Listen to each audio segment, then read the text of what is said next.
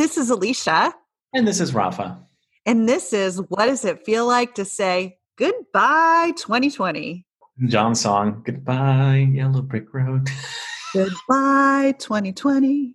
That doesn't really go, but let's recap kind of 2020. So I remember getting ready 2019, the ball's going to drop.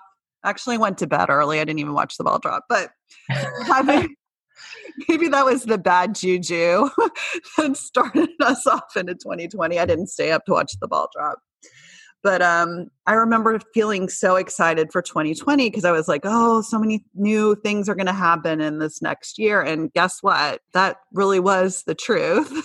a lot of weird, crazy things happen in 2020. So, did you? I had some crazy things happen in my industry. I work in event planning.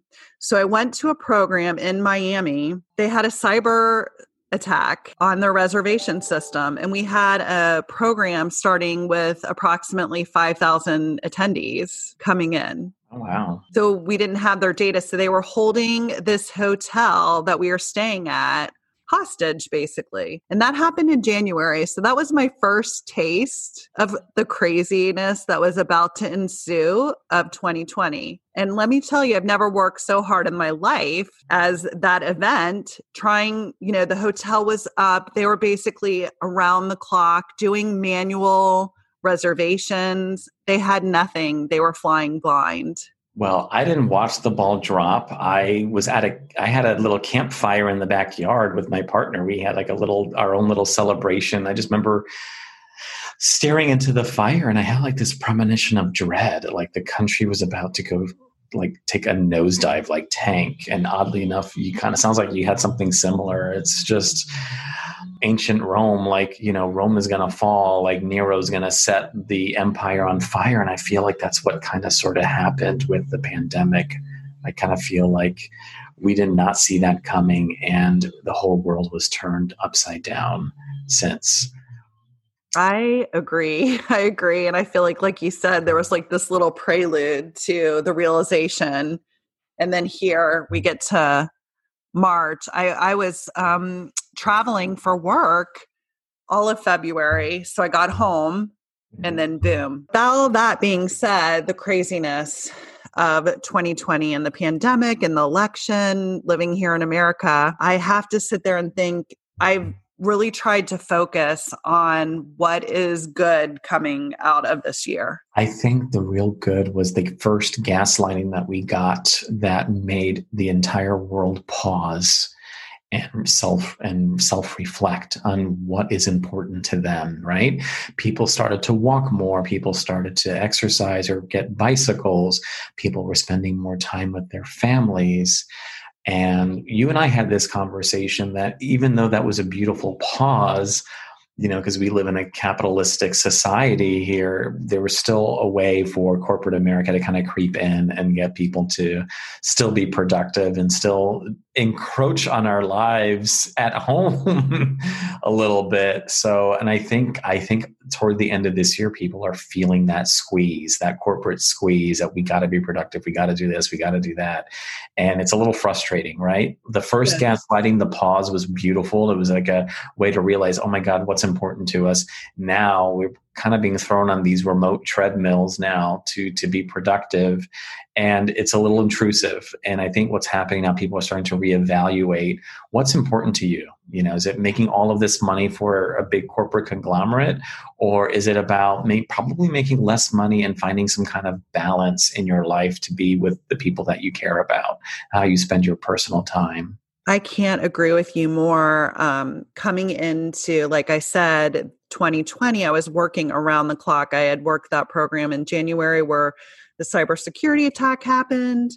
And then right from there, I left for another program and I had back to back programs. So I came home exhausted and not really spending the entire month of February with my family.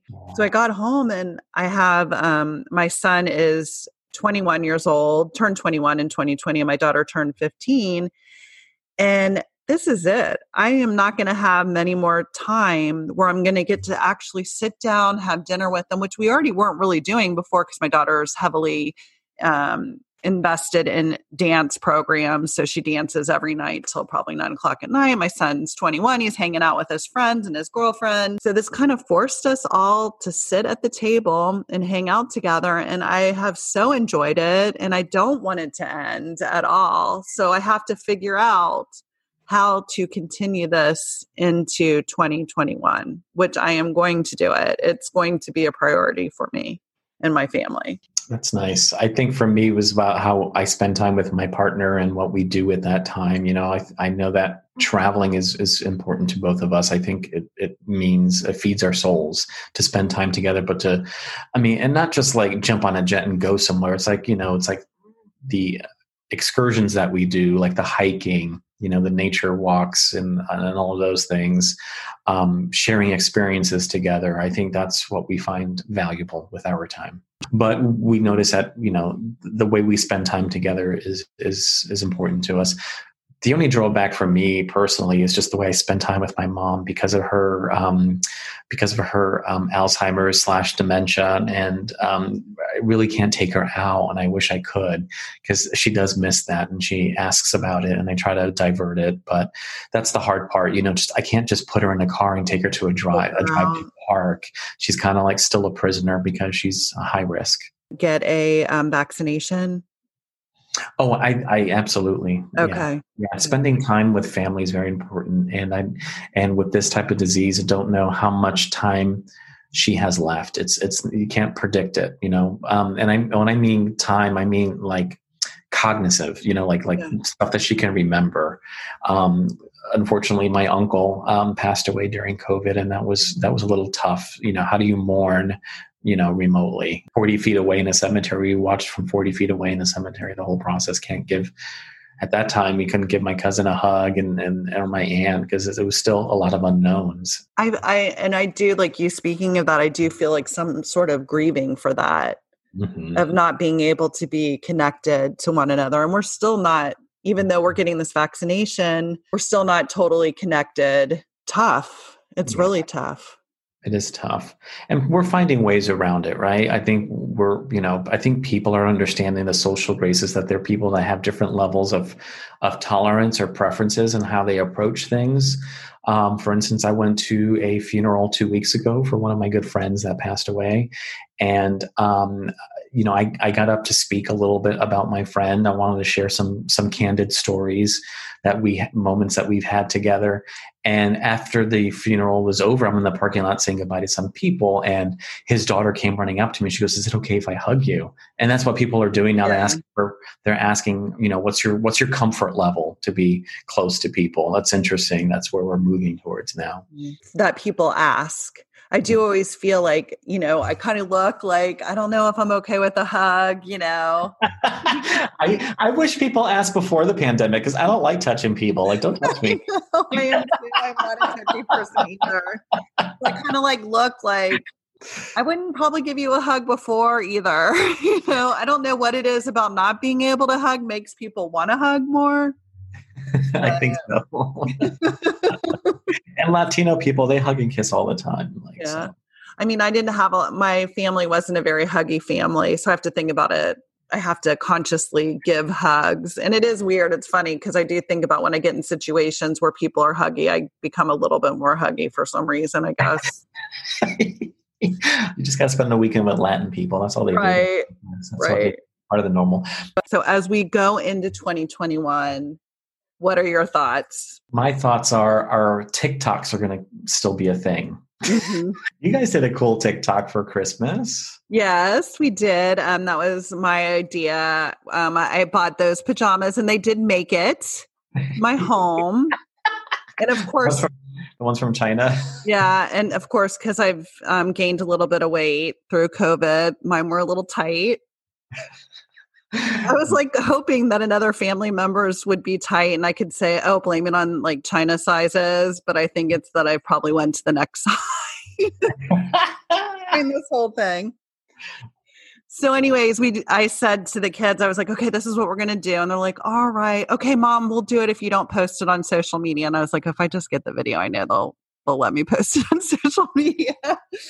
So we're, you know, of course, you know, we filmed the video. It's super cute. It's a fun little TikTok video. My daughter, you know, edits it in two seconds flat because they're, you know, experts at that. My friend calls me up. She's like, oh my gosh, you guys, that was such a great video. You look like such a happy family. And I, I'm like, I'm living the lie, people. I'm living the lie. You to show the clips on what it took to get to that point. show that, like, you did that, and then you needed to go, like, okay, well, so this is what this really is the happened. reality. Yeah, This the reality really- I have. It is. I.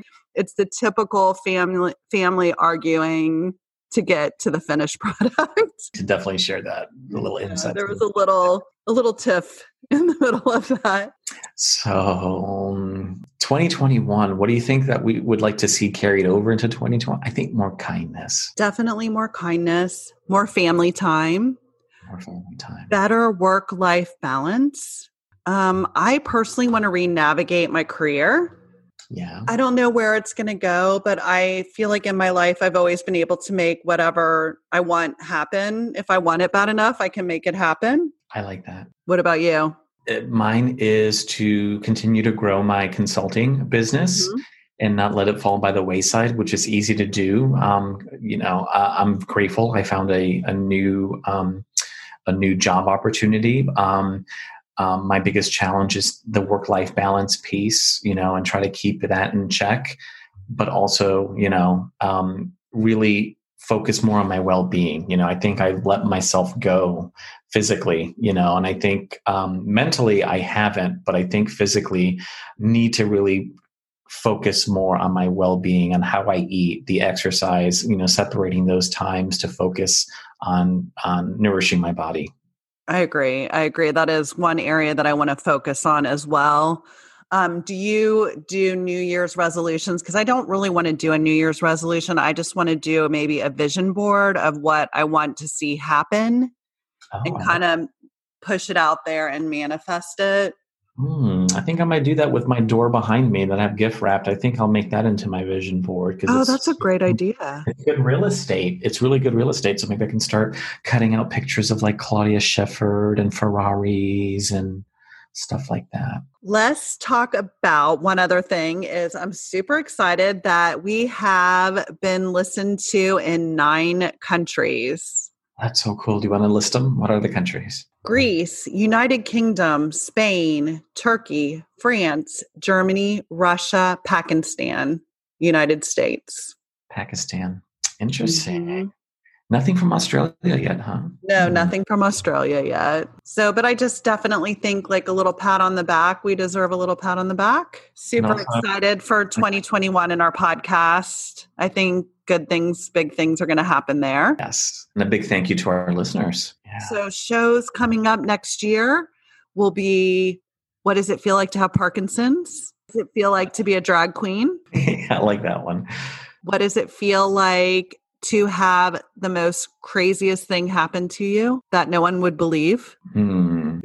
We'd love to wish all of our listeners a happy new year. a very prosperous new year and goodbye 2020 and hello 2021. And now it's time for a recap. Goodbye, COVID. Cybersecurity attack. Please get me the vaccine. It's all about family. Um, I appreciate you asking permission to hug. Definitely ask permission to hug. Goodbye. Goodbye.